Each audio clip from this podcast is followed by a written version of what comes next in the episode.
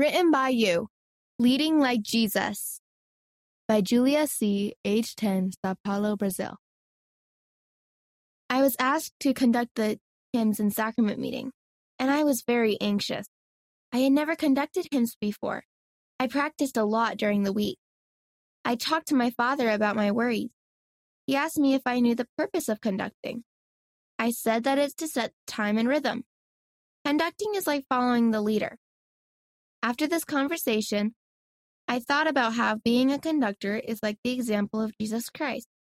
He is our leader and guides us in the right way and at the right time. He guides us in the darkness and is our shepherd. I said a prayer and felt that a conductor really is an example of Jesus Christ. Now I am more excited to conduct because I will represent Christ. End of the article, written by you. Leading like Jesus. By Julia C., age 10, Sao Paulo, Brazil. Read by Abigail Wayman.